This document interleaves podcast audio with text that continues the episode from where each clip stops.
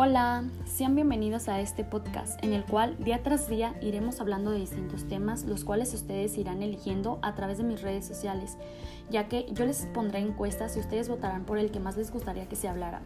No olviden seguirme.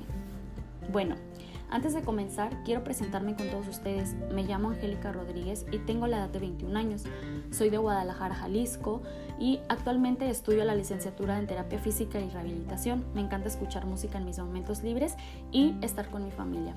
Espero que lo disfruten tanto como yo y lograr abarcar completamente los temas de su interés.